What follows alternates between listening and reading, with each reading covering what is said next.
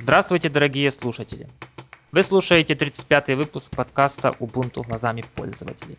И я, как всегда, с большим удовольствием представляю своего постоянного собеседника Романа. Роман, привет! Привет, Роман. А я с не меньшим удовольствием представляю собеседника Романа. Роман, надеюсь, ты не замерз? Я так понимаю, у вас там сейчас морозы? Да нет, уже, мы уже привыкли. Мерзнем вся, всей страной. Ну и предлагаю все-таки перейти к новостям. Новостей у нас сегодня тоже неплохо. И первая новость. Роман ее поставил на первое место только потому, что она про деньги.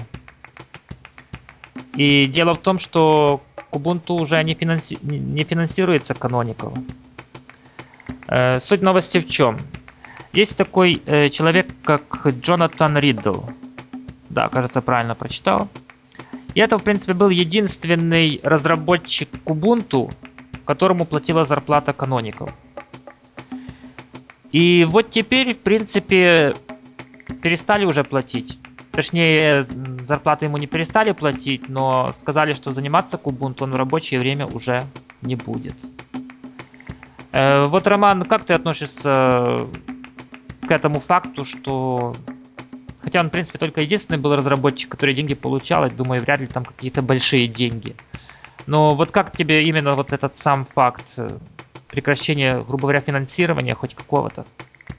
Ну, сам факт, несомненно, он печален, потому что я одно время, ну, где-то с полгода пользовался э, Kubuntu, то есть именно не KDE ставил пакеты э, из-под Ubuntu, а именно изначально ставил э, себе Kubuntu. KDE довольно-таки красивая оболочка, ну, печально, что Canonical, конечно, прекращает поддержку, но, может быть, они решили сконцентрировать свои силы на развитии все-таки Unity.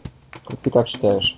Ну, смотри, э, у меня нет статистики, какое процентное соотношение пользователей Ubuntu и Kubuntu, но мне почему-то кажется, что Kubuntu использует значительно меньше пользователей.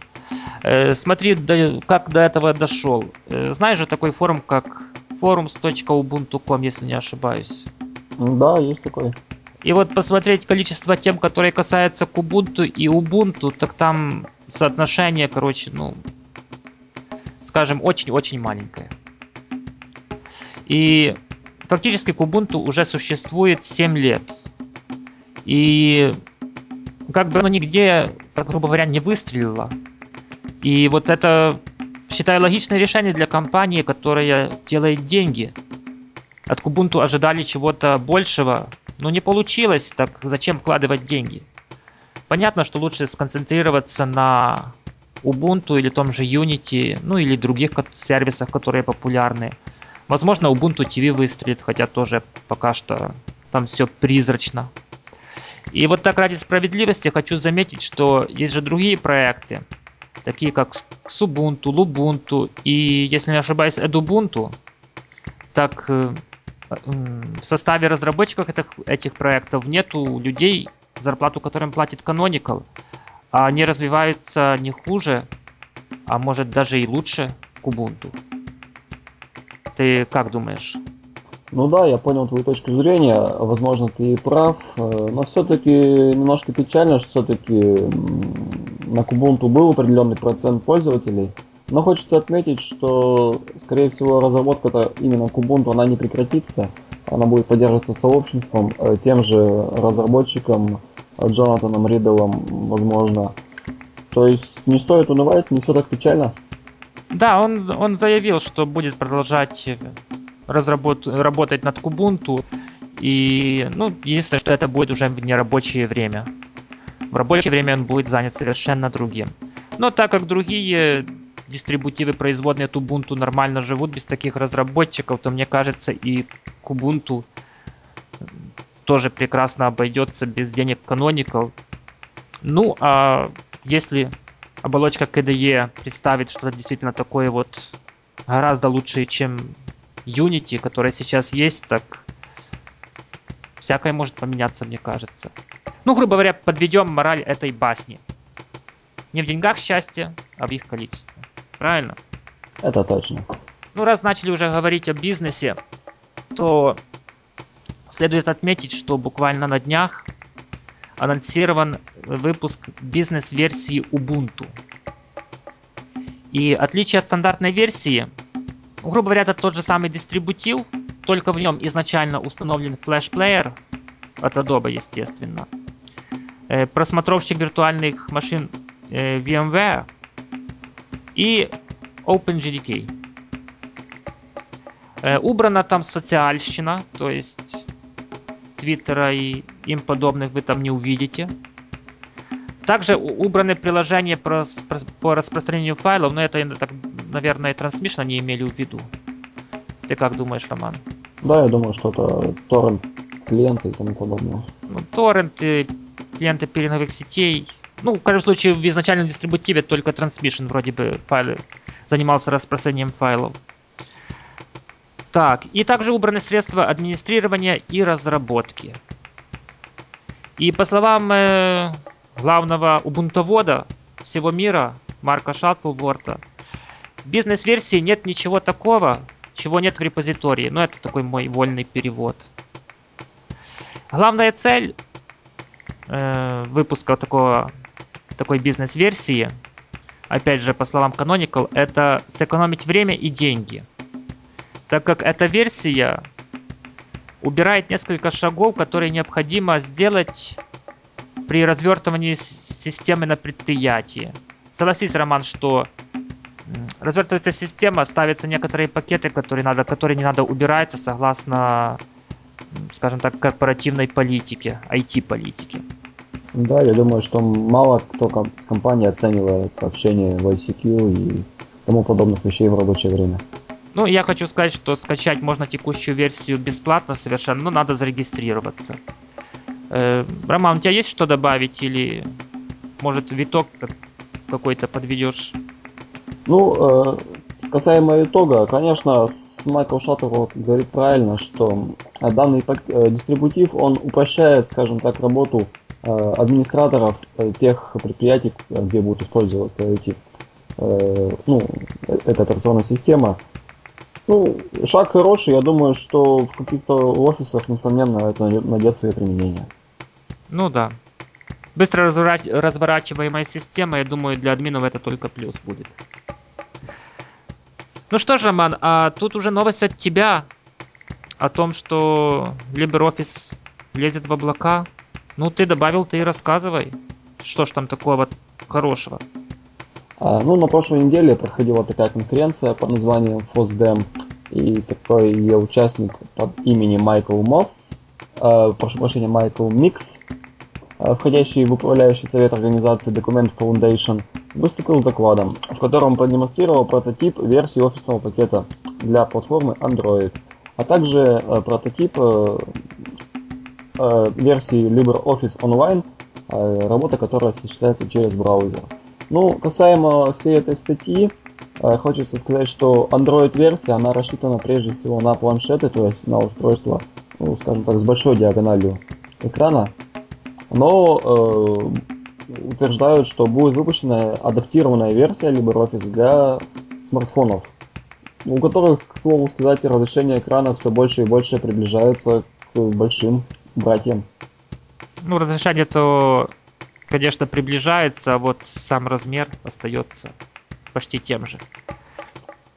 Это да. А Если... что, ты, что ты думаешь вообще, Роман? Э, это положительный э, шаг развития LibreOffice, либо это какая-то ну, тупиковая ветка, может быть? Как ты считаешь?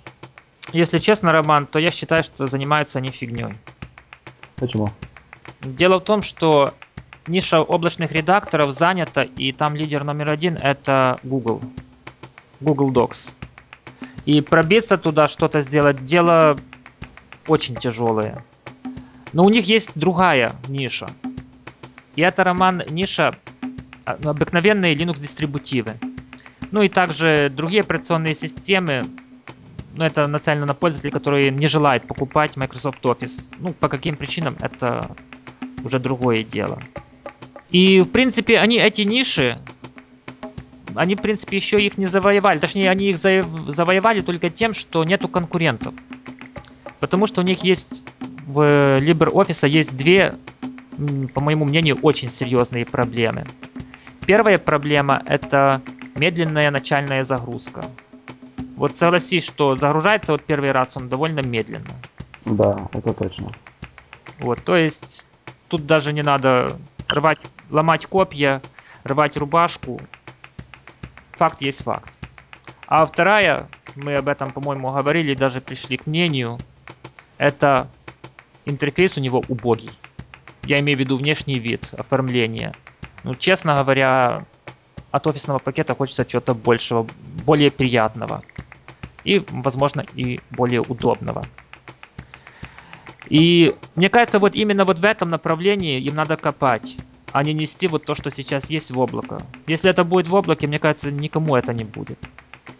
Вот создавая этот облачный сервис, они все, что могут доказать, что они могут создать облачный сервис по редактированию документов. А вот никакой ни бизнес-модели нету. Вот я не понимаю, откуда они собираются, грубо говоря, делать деньги. И вообще, где они возьмут пользователей, желающих э, использовать этот сервис. Я пока что не могу найти ответа на эти вопросы. А ты, Роман, у тебя есть ответы или хотя бы намеки? Ну, касаемо бизнес-модели, конечно, я тут не могу ничего сказать. А, но хочется сказать, что а, какой-никакой, но определенный положительный момент во всем этом имеется. А, выпуская облачный сервис, LibreOffice тем самым создает, скажем так, конкуренцию существующим уже решениям на базе того же Google или различным приложениям от Microsoft, которые, напомню, также могут быть в облаке. То есть конкуренция, она, здоровая конкуренция, она никому не мешает. Мне так кажется. Ну, это если это конкуренция, а это не конкуренция, понимаешь? Дело в чем, я в последнее время часто пользуюсь документами Google, и я скажу, там удобно и быстро. Да, там много чего еще не хватает, но это удобно и быстро. И 99, скажем, процентов моих потребностей он удовлетворяет. Вот единственное, вот, что я не нашел, мне надо было документ две колонки разбить, ну такого еще нет, к сожалению. Ну, то есть, чтобы текст шел две колонки. Ты, надеюсь, понимаешь, о чем я. Да, я понимаю, о чем ты. Ну, э, что я хочу ответить по этому поводу. А Все же отрадно, что LibreOffice, он развивается, то есть как он пытается найти для себя новые пути развития. Ну, скажем так, поживем увидим. Э, остается запастись попкорном, как мы обычно говорим, и наблюдать за тем, что будет. Ну да, если они все-таки сделают облако, и оно будет таким же, скажем, по внешнему виду, как и настольная версия, то я думаю, хотя бы большое количество негативных комментариев в том же самом Android Market или как называется магазин приложений для Android. Вот, может, хотя бы с этой стороны их пнут, и они начнут задумываться над тем, что действительно важно. Хотя это все мое лично субъективное мнение. Ну что ж, а я предлагаю поговорить о том, чего боятся все студенты. Это об армии. Дело в том, что Роман тут нашел новость с одним устройством, которое, во-первых, и влага, и пыли защищенное. Это устройство планшет. И выдерживать температуру, я даже не, Роман, ты не представляешь, не поленился, перевел с, Фаренгейта в градусы Цельсия. И угу. получилось, что температурный диапазон от минус 30 до плюс 60. Также он по максимуму защищен от всяких электромагнитных излучений и прочих вредных факторов вот для таких устройств. Только от одного не защищен. Это от человеческой глупости, но мне кажется, что такой защитой ни одно устройство в мире не может похвастаться. Ну, Роман, рассказывай, что же там такого? Прямо ух. Ну, такая компания по названием CDG э, анонсировала так называемое э, военное устройство, работающее на э, знакомой всем нам операционной системе Ubuntu. Скажем так, используется здесь версия 10.04, что отрадно, но 10.04 Netbook Edition.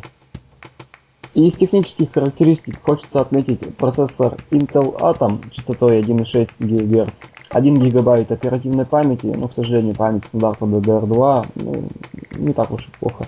7-дюймовый э, дисплей, который, как я понял, не выгорает на солнце разрешением 1024 на 600 точек. 32 э, гигабайта жесткий диск, причем жесткий диск здесь установлен SSD. Из коммуникаций здесь Wi-Fi, Bluetooth, эм, есть GPS модуль, есть свод для карт памяти, а слот даже такой под названием Express Card, который используется обычно в ноутбуках. 8-часовая батарея, которая хватит на 8 часов. Э, и, и, и двухмегапиксельная камера э, с поддержкой геотегинга. То есть шпионы могут делать снимки с помощью этого устройства и сразу же в эти снимки будут записываться теги координат. Ну там не одна камера, там две камеры. Два э, мегапикселя, мегапикселя и с другой стороны 1,3 мегапикселя. То есть можно снимать как себя, так и, и не себя.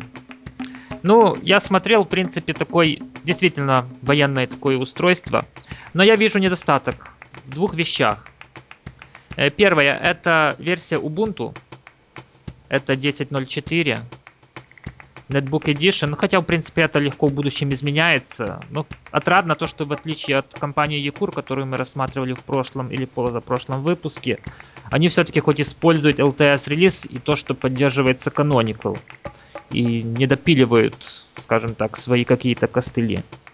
А вторая проблема это в экране. Вот, кстати, ты забыл отметить, что он резистивный, то есть не емкостной. Но сами понимаете, что при минус 30, короче, ваши пальцы замерзнут скорее, чем вы что-то на экране сделаете. Так что тут резистивный именно тачскрин, он оправдан. Но вот 1024 на 600 мало. Я по своему личному опыту использования Ubuntu 10.04 именно Netbook Edition на своем нетбуке, который имеет ну, правда, не 7 дюймов, кажется, 9 дюймов. Ну, суть не в этом, но разрешение тоже 1024 на 600. Тут проблема в разрешении. Так вот, некоторые программы, диалоговые окна, они просто не помещались в экране. Да, можно было с помощью кнопки Alt и мышкой совать их туда-сюда. Хотя тоже там приходилось отключать привязку к краям экрана, потому что тоже оно себя вот довольно странно вело. Но проблема тут в другом, тут же клавиатуры нету. И устройство, оно как бы разрабатывалось для того, чтобы работать, скажем так, на ходу. Так что вот тут могут быть проблемы. Вполне возможно, что в 12.04 в Unity вот эти моменты будут как-то продуманы и устранены. Но еще что меня, в принципе, ну это не недостаток, это, в принципе, закономерность скорее. Это цена такого устройства 3695 не рублей, а именно американских долларов. Ну, мне кажется, что я вряд ли себе такое позволю. Я найду, куда такие деньги потратить на более, скажем, практичные вещи. Но, наверное, в армиях или спецслужбах, я думаю, что будет оно востребовано. Там, где, еще раз повторюсь, есть необходимость работать на ходу. Ну, а для, для простых пользователей, мне кажется, оно явно избыточно. Ну, разве что запас свой бункер на случай ядерной войны. Вот ты, Роман, может, ты все-таки купишь это устройство? А, возможно, я куплю это устройство, если буду готовиться к атомной войне с американцами или с кем-либо еще, но, к сожалению, на сегодняшний момент потребностей при такой цене у меня нет. Ну что ж, устройство, в принципе, я помню, такие ноутбуки были тоже в таких вот хитрых кейсах, по-моему, с титанового какого-то сплава. Ну, там, скажем, характеристики не ахти были. Но единственное, что вот было тоже так защищено от всего, от чего только возможно.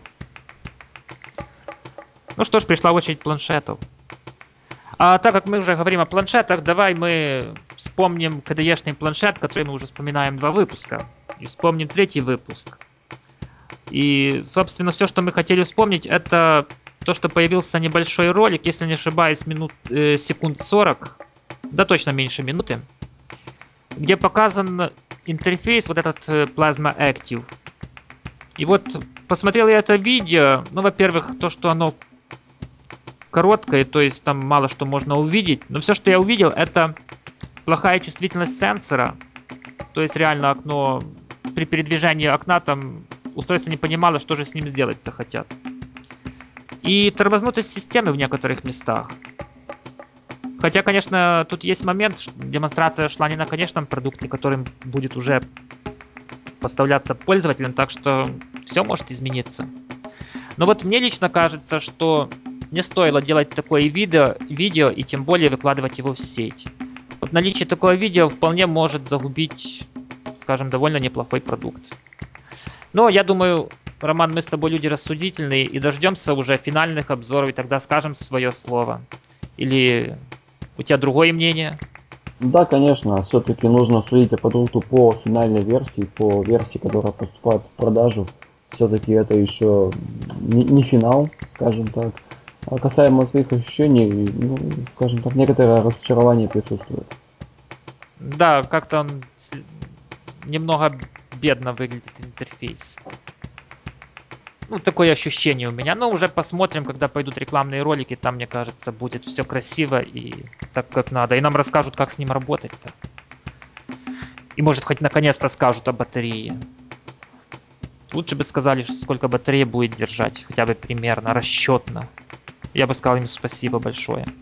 Хоть за какую-то информацию. Ну что ж, Роман, я думаю, хватит уже о деньгах. А сегодня, да, сегодня мы говорили о деньгах и устройствах. Нет, все-таки говорили еще и об, об облаках. Ну, предлагаю, раз мы начали с денег, закончить все-таки тоже деньгами. И дело в том, что я прочитал статью, которая перевод которой, в принципе, звучит примерно так. Как же зарабатывать деньги на свободном ПО? Дело в том, что группа некоторых товарищей, я не буду называть их имена, чтобы не позориться, ну, своим произношением. В рамках э, конференции Open Source MiniConf создали группу, э, где э, рассказали о, раз, о различных способах, которые, ком, которыми компании могут, грубо говоря, зарабатывать деньги на свободном программном обеспечении. И тут выделено четыре момента. Ну, грубо говоря, таких четыре четыре пути. Первое – это добавленная стоимость в существующих проектах, свободных проектах. Суть в чем? Берется свободное ПО и добавляется туда свои разработки. Вот как, допустим, поступает Red Hat и Canonical. Ну, Red Hat продает за довольно нехилые деньги, если ты помнишь, Роман, свой Подожди, как же он называется? Да он так называется, Red Hat Linux, правильно? Да. RHEL. Вот. И можно, в принципе, пойти тут и другим путем. Добавить какие-то скины, виджеты, вот как поступает HTC и Samsung на своих мобильных телефонах андроидах. Вот помнишь HTC-шный скин с часиками, погодой, вот это довольно красиво выглядит. Да, довольно красиво, и он сейчас стал довольно-таки популярным. Многие производители скажем так, нехорошие, копируют этот скрин своих не очень хороших устройств. Ну, это уже дело другое. И вот пользователи начинают узнавать вот даже по таким скинам именно вот конечный продукт. Хотя он основан на свободном ПО. И, в принципе, в эту добавленную стоимость, эту, могут входить также и экспертная поддержка или даже установка то есть готового решения на предприятии. Так что вот такой есть путь. Э, второй путь это сделать, скажем так, вложения. Ну, вложения тут не денежные, а технические, программные. Э, вложения с открытым исходным кодом в каком-то продукте или услуге. Э, многие производители бытовой техники и электроники, там телевизоры, приставки, посудомоечные машины, име, имеют в той или иной форме некоторые модули, там иногда это пара библиотека, иногда и целое ядро системы с открытым исходным кодом. И, естественно, продают свои продукты. И даже веб-приложение, вот, Роман, ты знаешь такую сеть, как Facebook? Да, слышал. Э, так они тоже используют же там с открытым исходным кодом много, много чего и успешно продают свои услуги. Так, э, следующий путь – это открытие существующих исходных кодов программного обеспечения. Суть в чем? Есть компании, которые держат свой исходный код в секрете, то есть недоступный. Но по некоторым причинам, а как правило это причина с лицензированием, они в конце концов все-таки открывают этот исходный код и получают, во-первых, много тестеров и людей, которые просто даже вносят исправления в этот код. И, конечно, деньги тут не так явно видны, Но согласись, наличие множества тестеров, бесплатных тестеров, это экономия зарплаты своим тестерам. А экономия это тоже заработок, согласись, Роман. Да, конечно, причем в довольно крупных проектах эта экономия может быть очень существенной. Да, сэкономленные деньги это заработанные деньги. Ну и последний путь это тонкая настройка существующего программного обеспечения. Мне тут кажется, что самым ярким примером будет Ubuntu. Э, точнее, фирма Canonical, корпорация Canonical и продукт Ubuntu. Э, в принципе, эта корпорация взяла с э, многих проектов с открытым исходным кодом, такие проекты, как ядро, само ядро Linux и GNOME. И вот это все вместе совместили и, грубо говоря, создали красивый дистрибутив, э, который поставляется как IOM, также доступен для простого скачивания, и также он устанавливается на предприятие. То есть, опять же, деньги для Canonical, и деньги довольно, довольно немалые. Как ты думаешь, Роман, в этих четырех пунктах они все, все моменты затронули, все способы, потому что, мне кажется, они вроде бы все сделали. Во-первых, разработка своих решений на основе программного обеспечения свободным кодом, э, также и настройка и открытие своих исходных кодов. Или, может, они все-таки что-то упустили? А, ну, знаешь, для меня всегда было интересно, как же open source проекты ну, получают какие-то деньги. Э, все-таки это же не просто группа энтузиастов. На мой взгляд, спасибо, конечно, тебе за интересный ликбез. Э, на мой взгляд, я не вижу больше ну, для себя каких-то иных путей получения денег. Э, может быть, э, ты нашел что-то новое и хочешь поделиться с нашими слушателями? Мне кажется, что больше способов-то реально нет. Нет, ну еще можно сказать, как э, такой способ, как донаторство, то есть пожертвование, но согласись, что в текущем мире это, это более чем смешно. Вряд ли тебе будет кто-то жертвовать какие-то деньги за то, что ты разрабатываешь свободное ПО, если это ПО человеку не надо. Да, согласен. Ну, если не брать в расчет такой гигант, как э, Википедия. Ну, Википедия то многим нужна все-таки. Это да. И даже я иногда пользуюсь, хотя, конечно, с некоторой опаской, потому что данные там иногда бывают не стопроцентной правдивости. Ну что ж, тему, которую мы обещали уже два выпуска, что вот-вот и расскажем, мы рассказали. Если у кого-то есть какие-то вопросы, дополнения, я думаю, комментарии к нашим подкастам, они всегда открыты и мы их всегда читаем с большим удовольствием. Ну что ж, Роман, я предлагаю, наверное, закончить этот выпуск и попрощаться с нашими слушателями, которые сколько там прошло, где-то минут 20 или 30 примерно, которые терпеливо слушали весь этот, надеюсь, не бред. Спасибо тебе, спасибо слушателям за то, что слушали, слушайте, комментируйте, рекомендуйте знакомым. Всем пока! Э, также, Роман, спасибо тебе, спасибо всем тем, кто остается с нами и слушает нас. Э, одевайтесь теплее, не замерзайте. Всем пока.